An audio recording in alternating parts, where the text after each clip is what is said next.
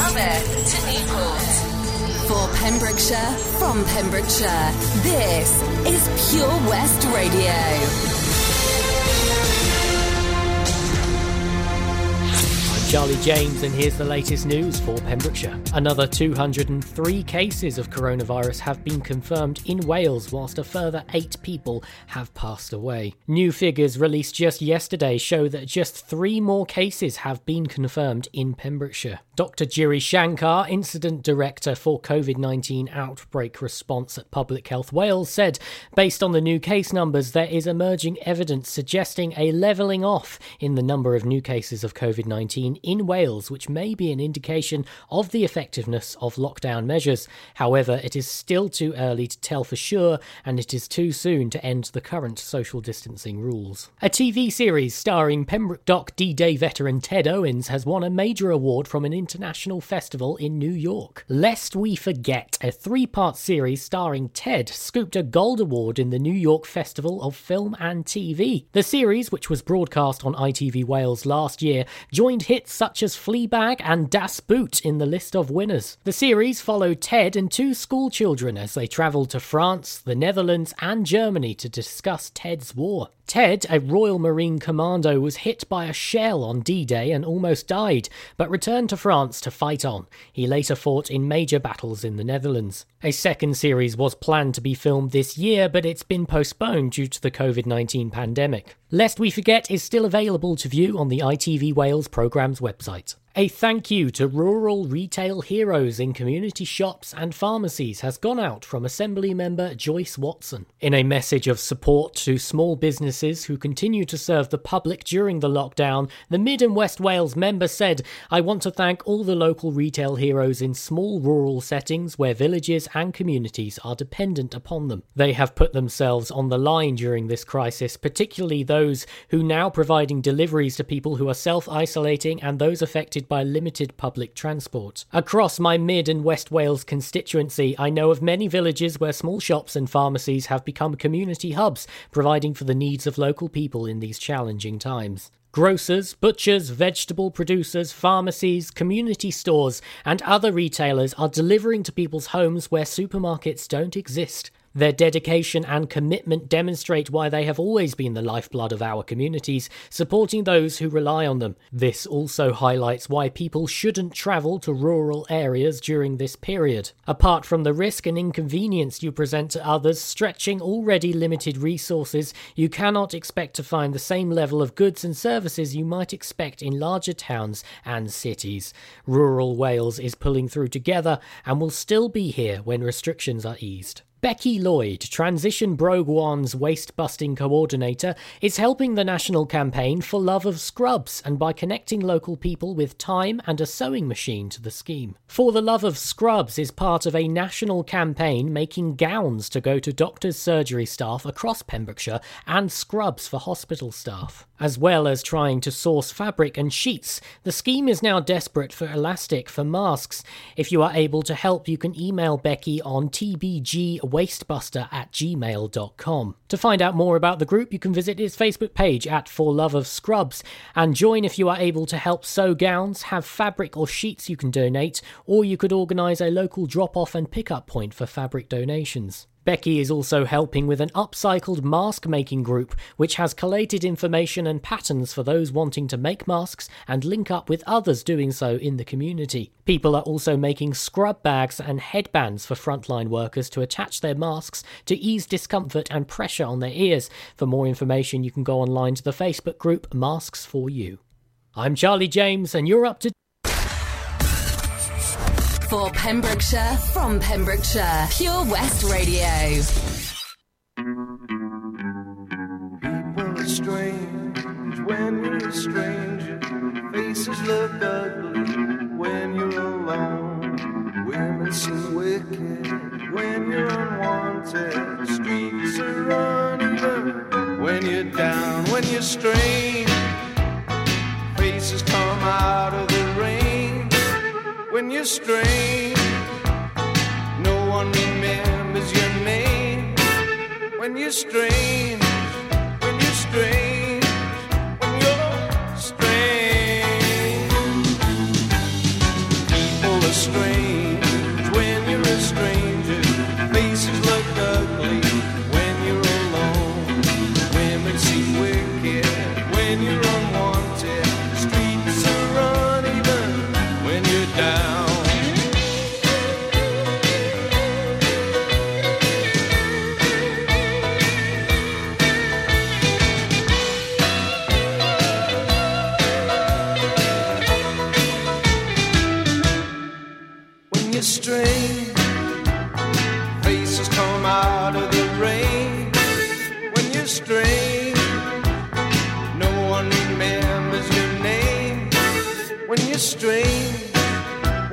When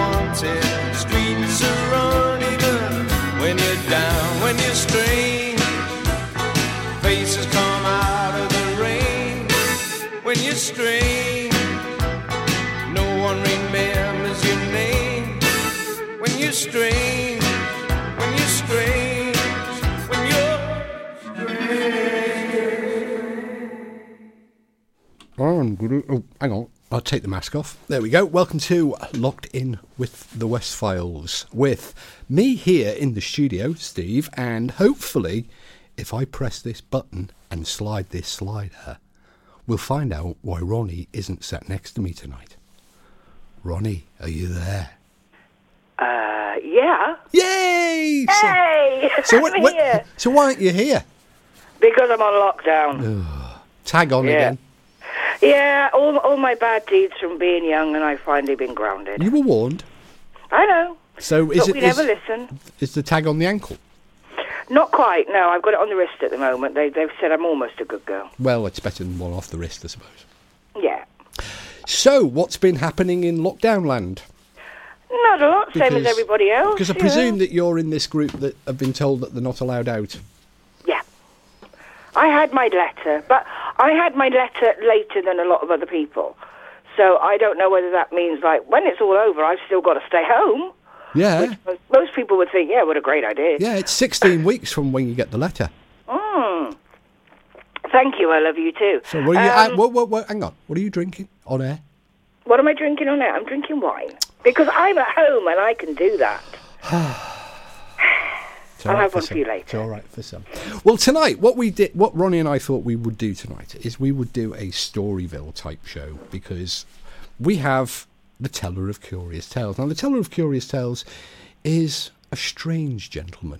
He is very strange. He's from the valleys, and uh, we we befriended him. We we found him sitting in a gutter uh, several years ago. You turned around and told me he was sat on the bottom of the pond with a gnome fishing rod. Did I? Yeah. Lied. but he does tell us some remarkable tales, and he has a really cutesy laugh that Ronnie really likes. I must admit, yeah, so, I and, and the Teller of I Curious Tales. sucker for his laugh. I mean, seriously, the Teller of Curious Tales. Actually, uh, the, the reality of it is, this was um, a purchase I made. Gosh, it must be eight or nine years ago now, and it was a complete set of 1950s American radio scripts from the days of AM radio when uh, they used to have these story event shows on, like before they sold cornflakes and soap powder and stuff. And, uh, Okay. we realised that these scripts were, were entirely complete and ready to go, but they didn't seem to have ever been done. We could never find them when we searched for them. So we commissioned a drunk Welshman. Drunk Welsh. I'm sure he's going to love you. He is. Um, who works who worked for, works for the BBC um, to record them for us, and we've we've used them on and off on the West Files down the years. Yeah. And we've got some favourites, haven't we? We thought we'd share some of our favourite ghost stories and some of our favourite episodes of The Teller of Curious Tales with you um, as the night wears on, interspersed with a little bit of music and some dire threats to stay at home, protect the NHS, and save the planet. And protect yourselves. Yeah, protect yourself. Hey, I thought McDonald's was opening today. What? I thought Mackie D's was opening for drive-through today. Oh, don't look at me. I don't. I don't go to Mackie D's. No, well, I well, obviously I haven't been for a while, but I'd seen somewhere that it was open for it was opening today for drive-through. Uh, oh right. it wasn't when I drove past because I thought Oh. I'm going to. Are you going to sulk for the rest of the evening now? No, I only wanted a coffee. I thought I'm going to grab because I've got you know those little free vouchery things that you Oh yeah. do. So. Right then, so I think we'll we'll we'll set the tone for the night with some cheery music because we don't want to talk about doom and gloom and No, no, bad things definitely not. tonight. No. So sit back, relax, Okay. and let's have a little bit of happy music. Yay! Some things in life are bad, they can really make you mad. Other things just make you swear and curse. When you're chewing on life's gristle, don't grumble, give a whistle. And this'll help things turn out for the best. And always look on the bright side of life. Always look on the light side of life. If life seems jolly rotten, there's something you've forgotten, and that's to laugh and smile and dance and sing. When you're feeling in the dumps, don't be silly chumps. Just purse your lips and whistle, that's the thing.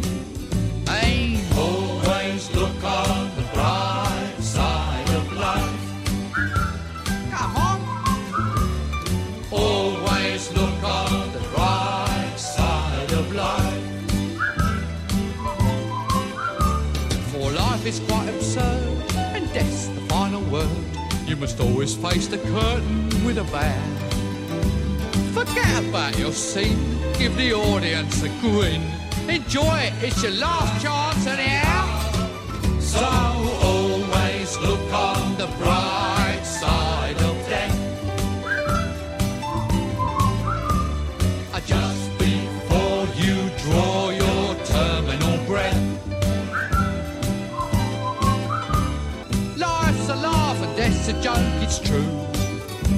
You'll see it's all a show, keep 'em laughing as you go. Just remember that the last laugh is on you.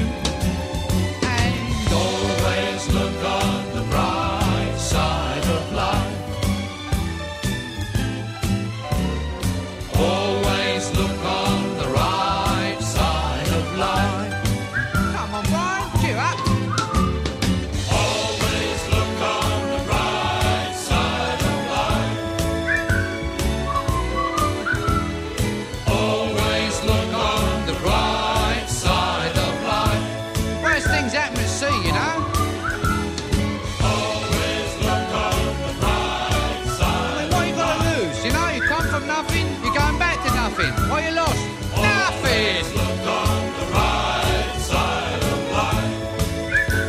Will come from nothing, you know what I say?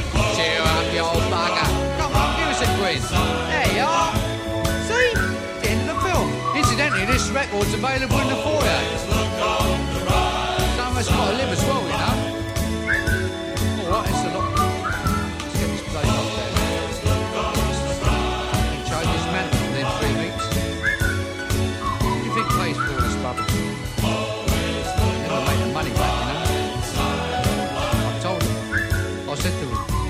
I said, they'll never make that money back.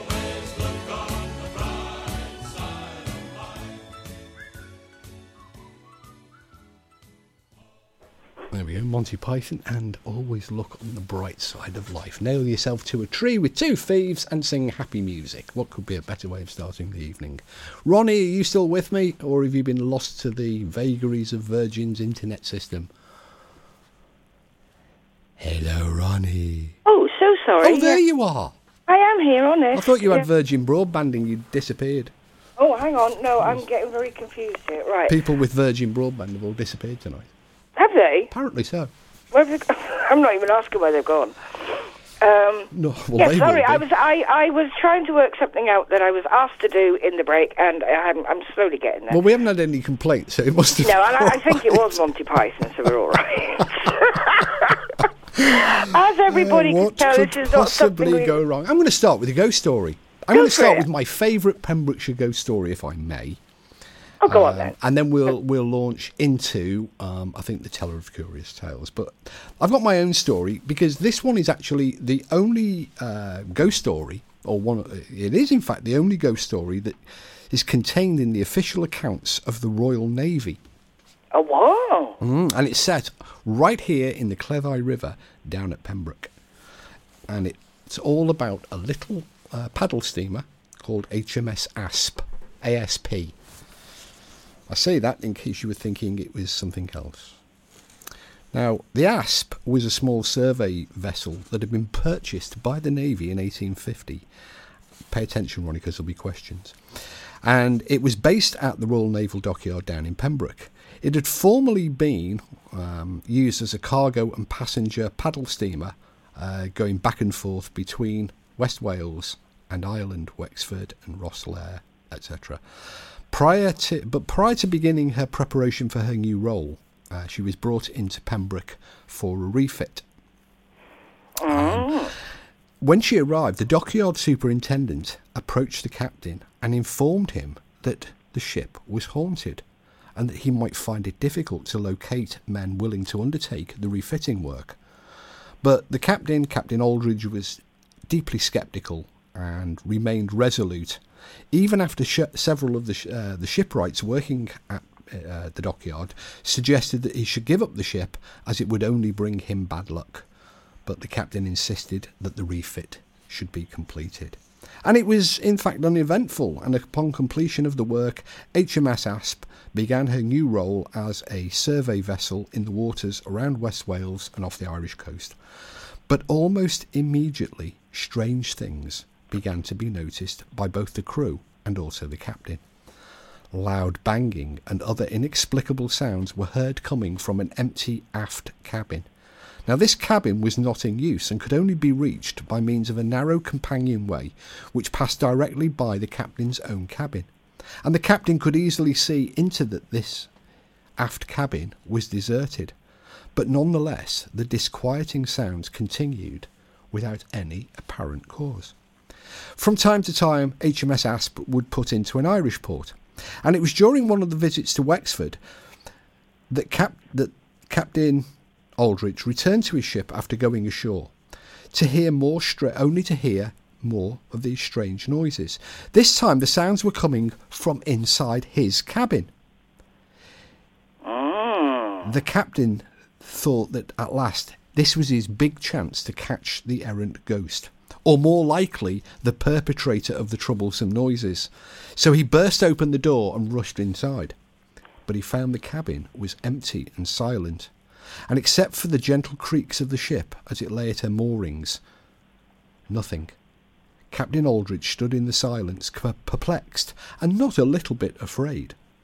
Shortly, he heard a commotion in the companionway, and after a few moments, the quartermaster arrived with news that the lookout had seen a figure of a woman standing atop the paddle box. Her hand was raised to the sky. The lookout had been so terrified that he had gone into convulsions and had been overcome.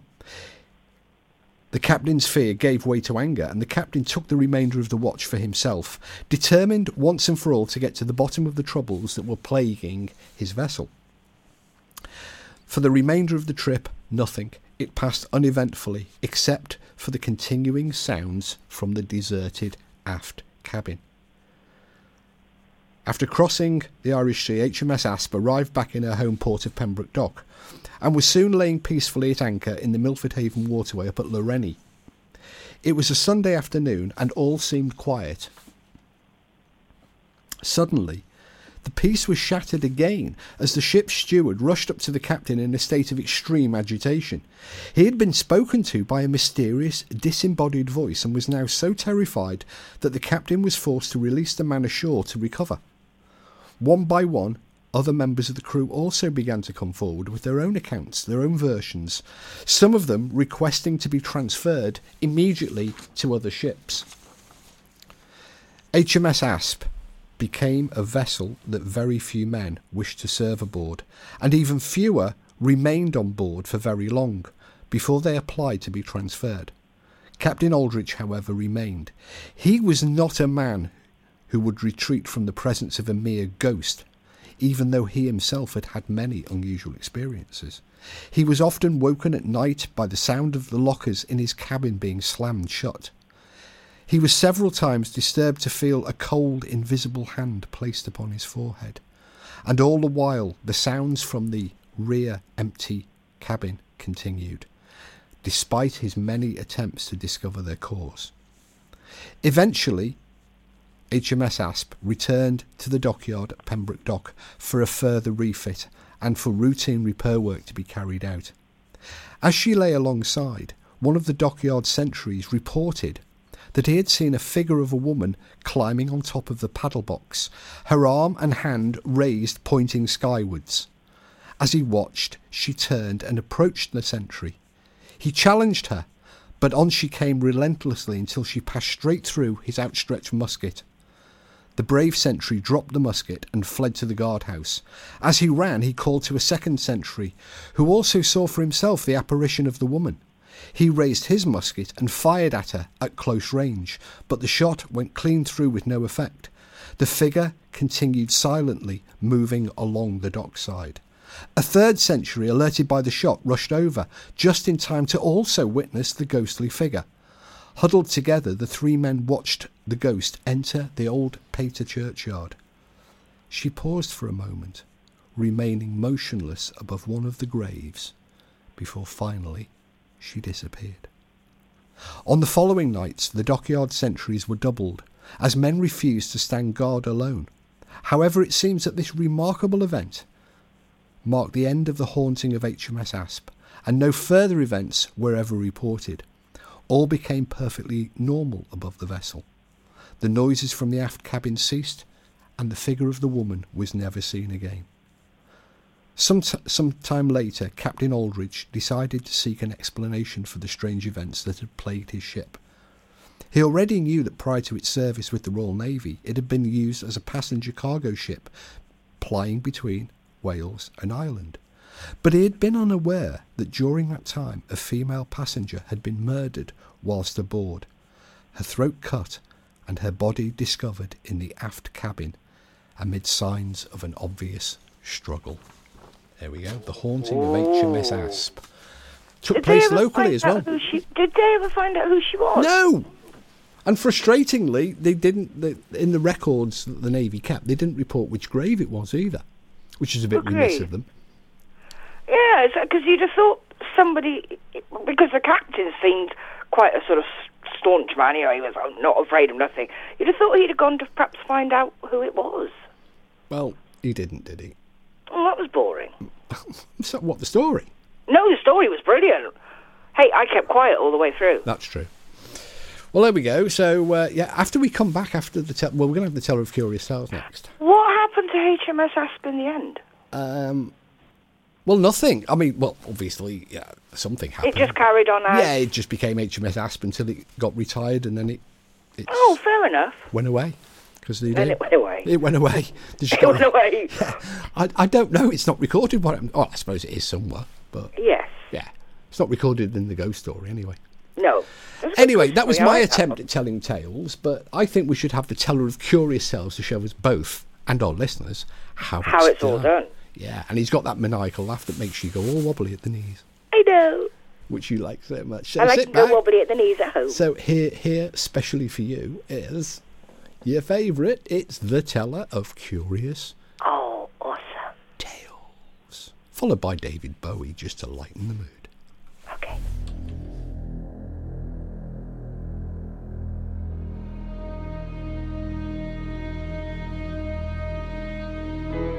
Tonight, I, the teller of curious tales, open my book once again and bring you strange and unusual stories, true stories, stranger than any fiction ever written. Listen to the teller of curious tales.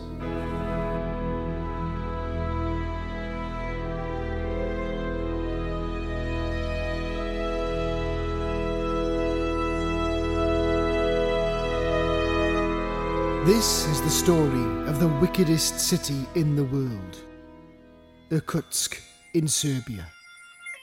This city has a population of about 120,000 people, and as many as 500 murders are committed in a year's time. Arrests average only one for every 50 murders, and less than half of these are followed by convictions.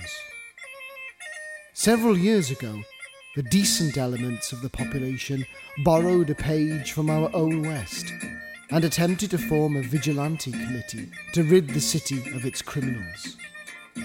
But all the ex convicts and active thugs joined this committee, crowding out the decent members, so conditions became worse than they were. The vigilantes shot rich merchants in broad daylight in order to rob them. Any citizen suspected of having anything worth taking had his house burglarized under the pretense of house inspection and penal confiscation. No man's life or property was safe until the central government at Moscow sent soldiers to rid the city of its vigilantes. Today, under what practically amounts to martial law, crime has fallen to some extent.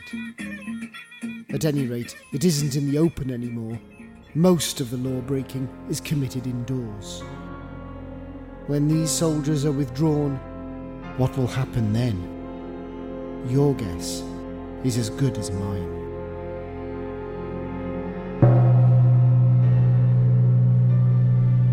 The gong strikes. My time is up. On my next visit, I'll bring you other stories, curious tales, strange beliefs. The teller of curious tales has closed his book and about to go on his way. I'll be back again on Ghost Chronicles International with more strange stories. Sleep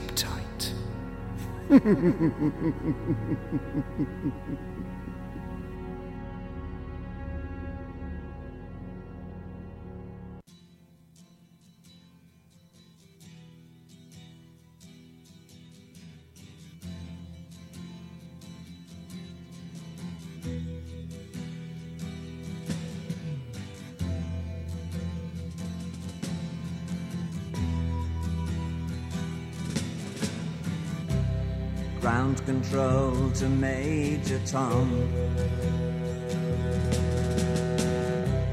Ground control to Major Tom. Take your protein pills and put your helmet on. Ground control to Major Tom. Countdown engines on. Three. Two. Check ignition and may God's love be with you.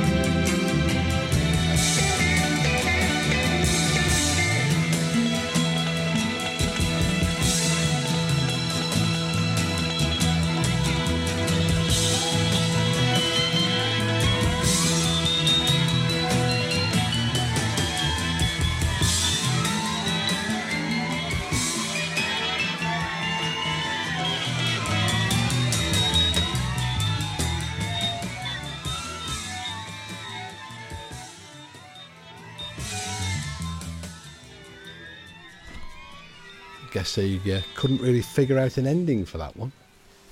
Just make a noise. Right, uh, you're listening to the West Files live from lockdown, special Storyville edition with the Teller of Curious Tales, and uh, of course Steve down here in the studio at Pure West Radio, and Ronnie uh, locked up somewhere safely out of harm's way. Yes.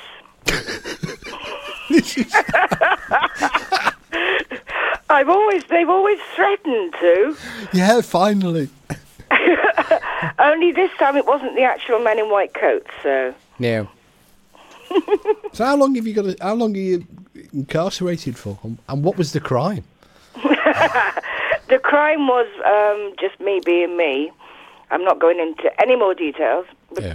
um, but I've actually, I've actually had an extra um, week because um, the job I do, I work with children that need school transport. And the lad I was with um, had had a cough and a cold, normal cough and a cold. And uh, on the Monday, it was just as they were talking about closing the schools. And they decided they were going to keep him open for that week. So guess who ended up with the young man who she's one on one with?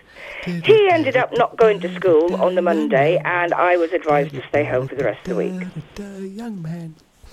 Yeah. So So I've had an extra week. good. Well, No, not good. might be. Well, you'll be back next month anyway. Huh? You'll be back next month. I hope so. I have a cunning plan. It does involve a radio microphone, a plexiglass box, and a lot of um, Dettol. Uh, yeah. Oh, I followed tr- uh, President Trump's instructions. Worked great. I felt terrible yesterday till I drank a pint of Dettol. Do not drink disinfectant, ladies and gentlemen. I'm being oh God, no, sarcastic. no, no, no, no, no, like, no. like President Trump, I am being sarcastic. yes. So, has anything spooky ever happened to you? Um, yeah, there's a few things over the years, but um, Can you do it in two minutes? I can do my daughter's one in two minutes. Careful how you say that. Oh, yeah. Uh, I won't answer that. Al's not here. Um, yeah, my daughter, when she was younger, and the other house we lived in, she used to talk to a little girl that was in there, in her bedroom. And I used to think it was just my daughter being my daughter. You know, she's crazy like a mother. And um, she actually turned around and said, No, there's this little girl that comes into the bedroom. And this particular day, she came downstairs, and I said, "What are you looking at? What are you smiling?" Because she was smiling, you know. And she said, "I've just seen what my room used to look like." And I went, "What do you mean used to look like?" And apparently, this little girl had shown her exactly where her bits and pieces were, and she described what she looked like and everything else. But it was rather strange because um, my son then was living at home, obviously. But every time he used to go into the bedroom, she'd disappear. She just did not like men or males. Um, and she stayed there for with my daughter for quite a while, and then all of a sudden she just went. Oh. Um, so, but yeah, she said it was it was really amazing because she she actually said she she was just sat there, and all of a sudden the room just seemed to change, and it went into the way this little girl had turned around and said to her, "This is exactly how my room used to look." So yeah, So how old was the house?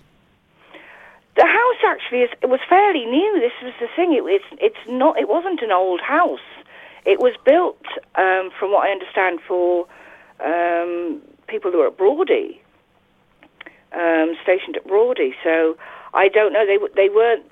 It it wasn't like it was an old house where it could have been sort of many many families lived there.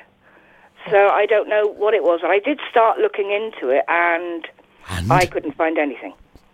Bum.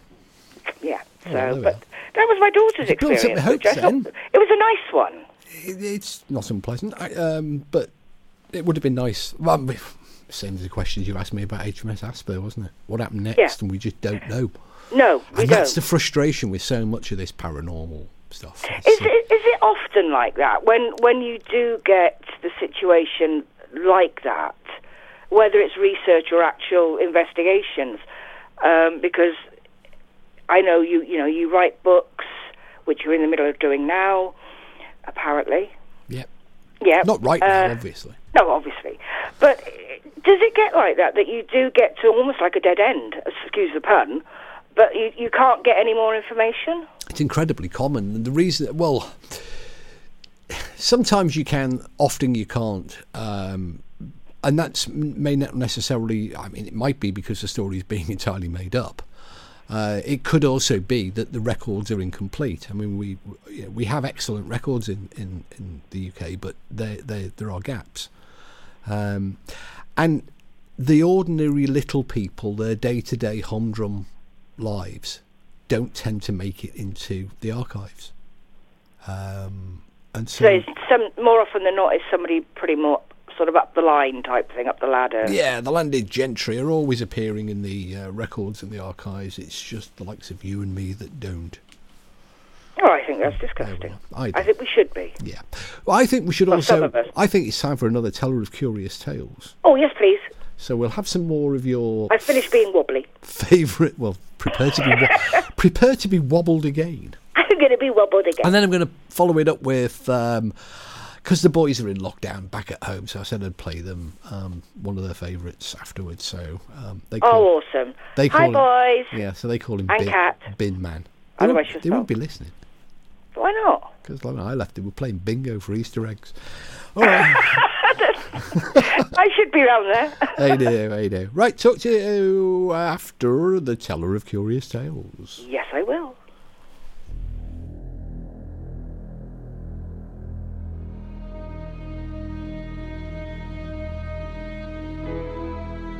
Tonight, I, the teller of curious tales, open my book once again and bring you strange and unusual stories, true stories, stranger than any fiction ever written. Listen to the teller of curious tales.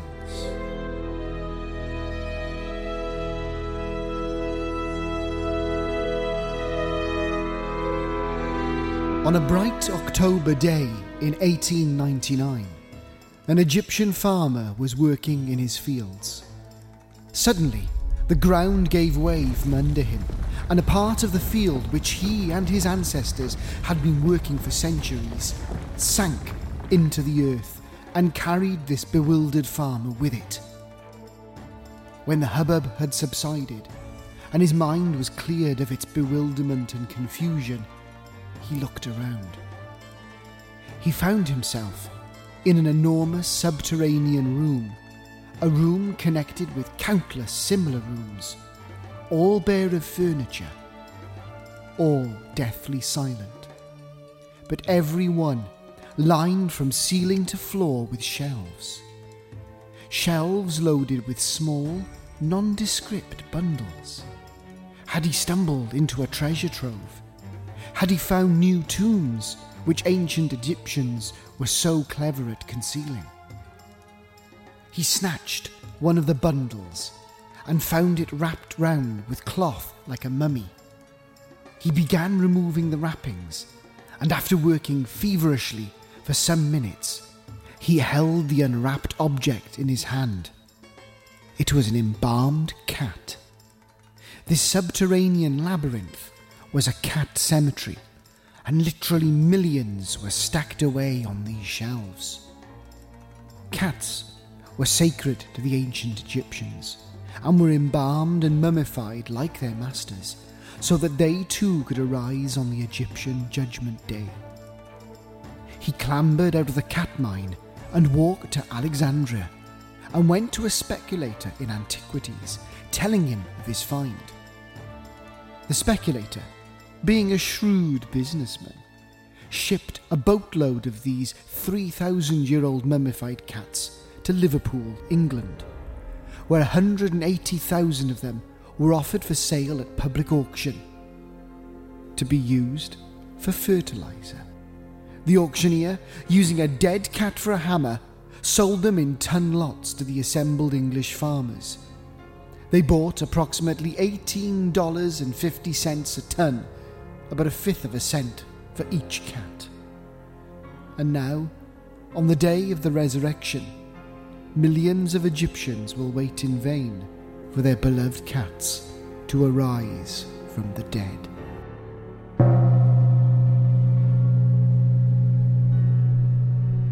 The gong strikes. My time is up.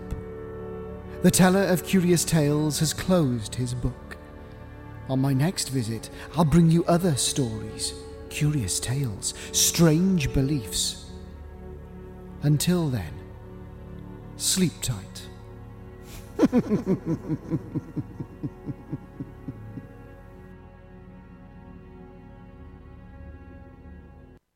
When I heard that sound, when the walls came down, I was thinking about you, about you. Where my skin grows old, where my breath runs cold, I'll be thinking about you, about you. Seconds from my heart, a bullet from the door. Helpless, I surrender, shackled by your love. Holding me like this, poison on your lips. Only when it's over, the silence hits so hard. Cause it was almost love, it was almost love. It was almost love, it was almost love. When I heard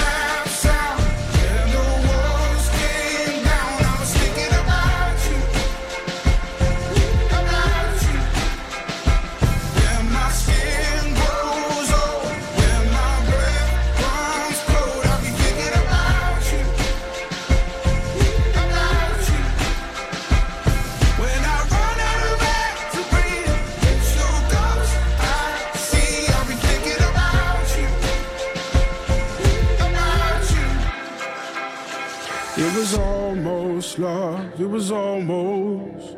We bleed ourselves in vain. How tragic is this game? Turn around, I'm holding on to someone, but the love's gone. Carrying the load with wings that feel like stone. Knowing that we nearly fell so far, now it's hard to tell. Yeah, we came so close it was almost love. It was almost love, it was almost love. When I heard that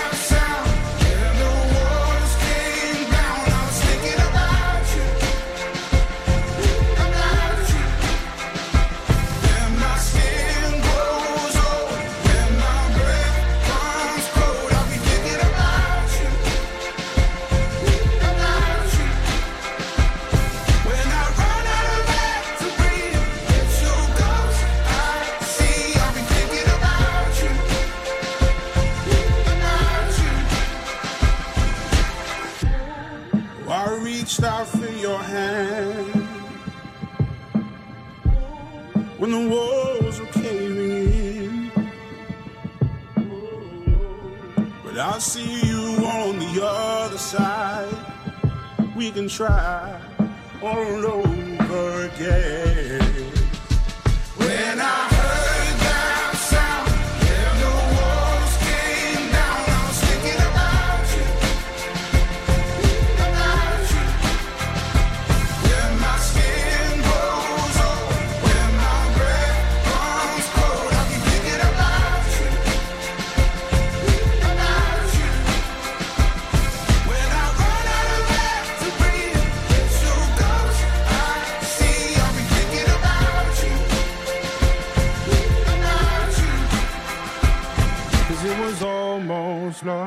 Was almost love.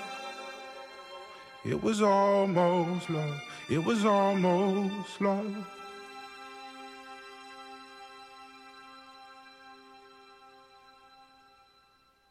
There you go. Welcome back to the West Files, live from the lockdown. That was, uh, as my boys say, Bin Man. And a lot of the songs called the skin, they call Wolf. And uh, maybe we'll get them back into the studio and they can explain why. Ronnie, are you still in lockdown? I'm still here in lockdown. I'll tell you what's really spooky and strange. What? Town. Oh, I know. Apparently, it's very, very, very empty. It's like I should have played Ghost Town, really, shouldn't I? Yeah. That, that kind of describes it. There is just, apart from, I think the pizza place down in uh, Castle Square was open. Ah, Um, I know. Um, I, I, I haven't been out the house literally. So hubby, bless him, has been doing everything. Hey, I saw the weather station. Yeah, yeah. He's, Yeah. he's, For he's those had that don't know, you're listening to the West Files, and Ronnie's hubby's built a, built a weather station. yeah, because she's not allowed out. But Oh. hubby's built a weather station for her. So what's, what's the weather, Ronnie? The weather is, I don't know, because it's dark outside and I've got the Oh, curtains shut. God.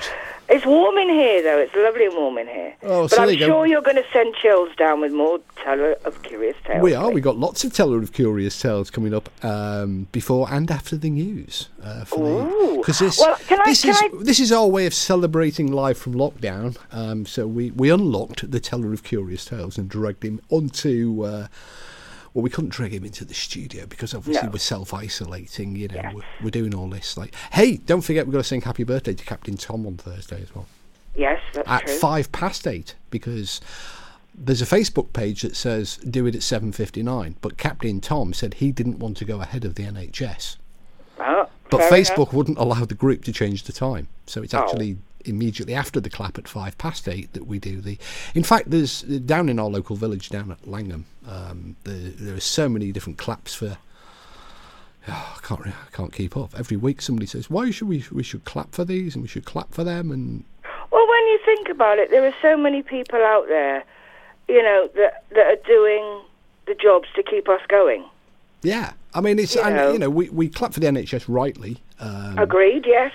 But there are so many other people still working so that we can be safe in lockdown. Exactly, and still live and get even simple things like groceries. You know, and yeah, I mean my my poor wife every time it comes on, she says they never mention the banks. Oh, and the banks, yes. Yeah, because they're they're all the bank staff are in as well, so people can still get money and whatever. I, I do all mine online, so I'm Well, sorry. a lot of people do, but you know Yeah. there are people But who need access to banking in. services, and the banks are in still. So uh, Yeah. Thank you. Can I can I give a quick mention to somebody? Yes, We we have a new listener tonight. do we?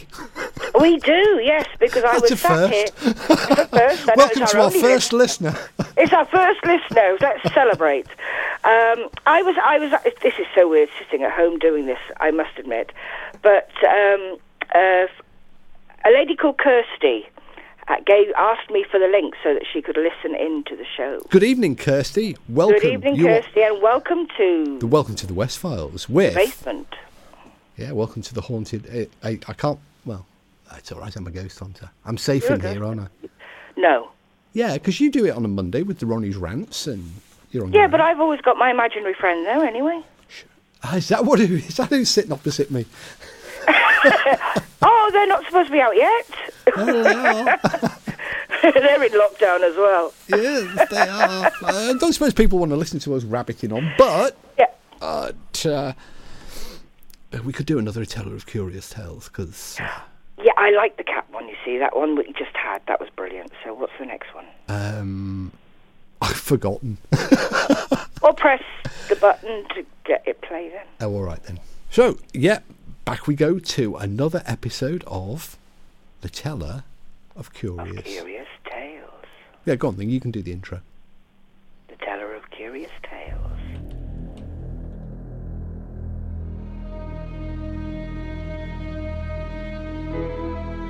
Tonight, I, the teller of curious tales, open my book once again and bring you strange and unusual stories, true stories, stranger than any fiction ever written. Listen to the teller of curious tales.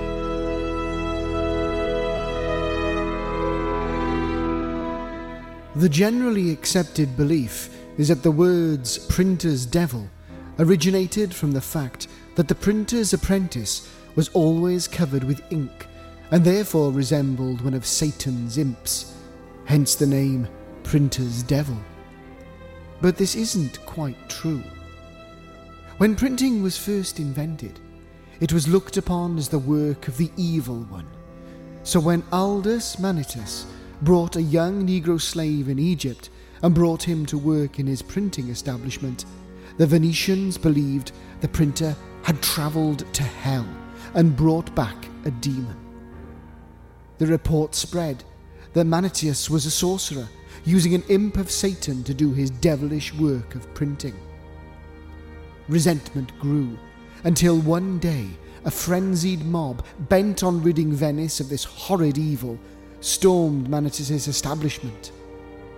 In order to save the life and that of the Negro boy, he was forced to face the crowd and speak to them. Men of Venice, this boy is no demon. He's a human from a land where all men are black. He's no printer's devil, but flesh and blood like you and me. Pinch him and feel for yourselves and see. The crowd's anger was appeased, but from that day, the boy and all his successors were printers' devils. The gong strikes. My time is up. The teller of curious tales has closed his book. On my next visit, I'll bring you other stories, curious tales, strange beliefs. Until then, sleep tight.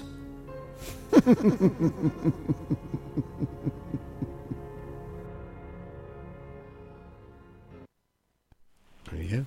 He has got a. How are you, Ronnie, after that laugh?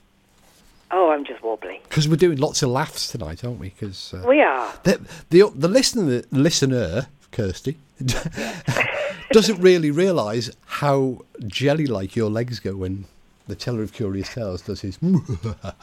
I know, and you can't do it the same. So No, it I doesn't know. work. It, know. it, there's just something about it that sort of, yeah, just makes me sort of like ooh. Al, are you listening? I I found a way. he knows, he knows. But it's there's just it's just the way it, it is. How I don't know how you say the word. maniacal or it's just a, ma- a Maniacal. maniac laugh. Maniacal. Maniacal. Well, we've got lots more from the Teller of Curious Tales. We've got one more um, quicker one before the news, and then uh, we're going to do a run of them back to back afterwards, Ooh. so that people can settle down without us interrupting. yes. and they Which can- means I'll go very wobbly. Yes, Okay. yes, but uh, yeah, town very very spooky, very quiet. Not normally. I mean, you know, Haverford, Haverfordwest isn't the busiest town in the world on a Monday night when I travel in, but tonight it was exceptional. I know hubby has been out, and even during the day when he's, you know, he's gone out and done a bit of shopping for us. He said it's just so quiet. Yeah. The thing that's the thing I can't get over is why petrol's five p a litre cheap, uh, dearer at Haverfordwest Tesco's than it is in Pembroke Dock Tesco's. Uh, I don't know. yeah, Uh, yeah. That's spooky. 102, 102 a litre in Pembroke Dock. mm. Yeah. So, guess where I fill up. Well, it ain't Pembroke Dock. Well, we've got time. Uh, I think we should have another Terror of Curious House before I start ranting about Tesco's. Yeah, pe- don't, don't, don't, no ranting tonight. No, no ranting. That's Ronnie's ranting. No, we're having a, we're having a nice Yes, Storyville telling, episode. storytelling evening. Well, let's have another episode of The Teller of Curious Tales. Oh, nice.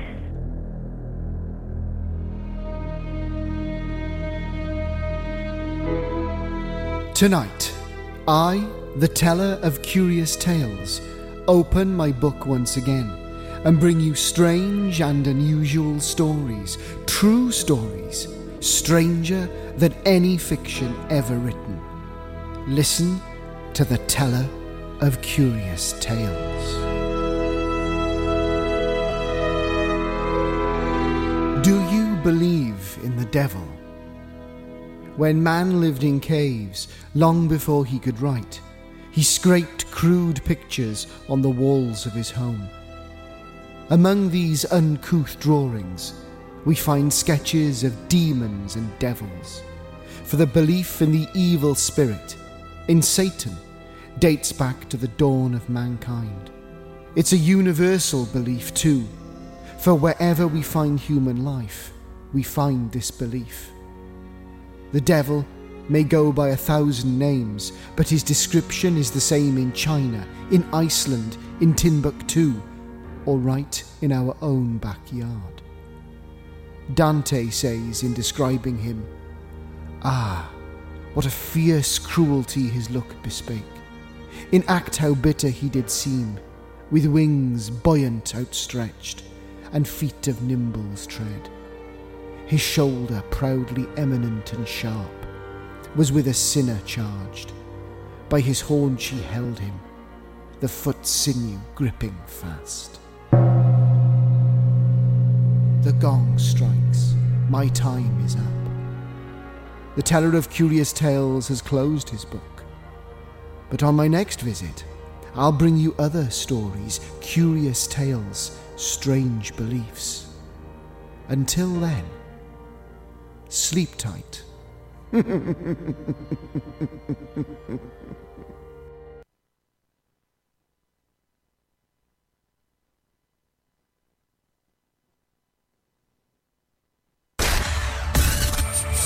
For Pembrokeshire, from Pembrokeshire, Pure West Radio.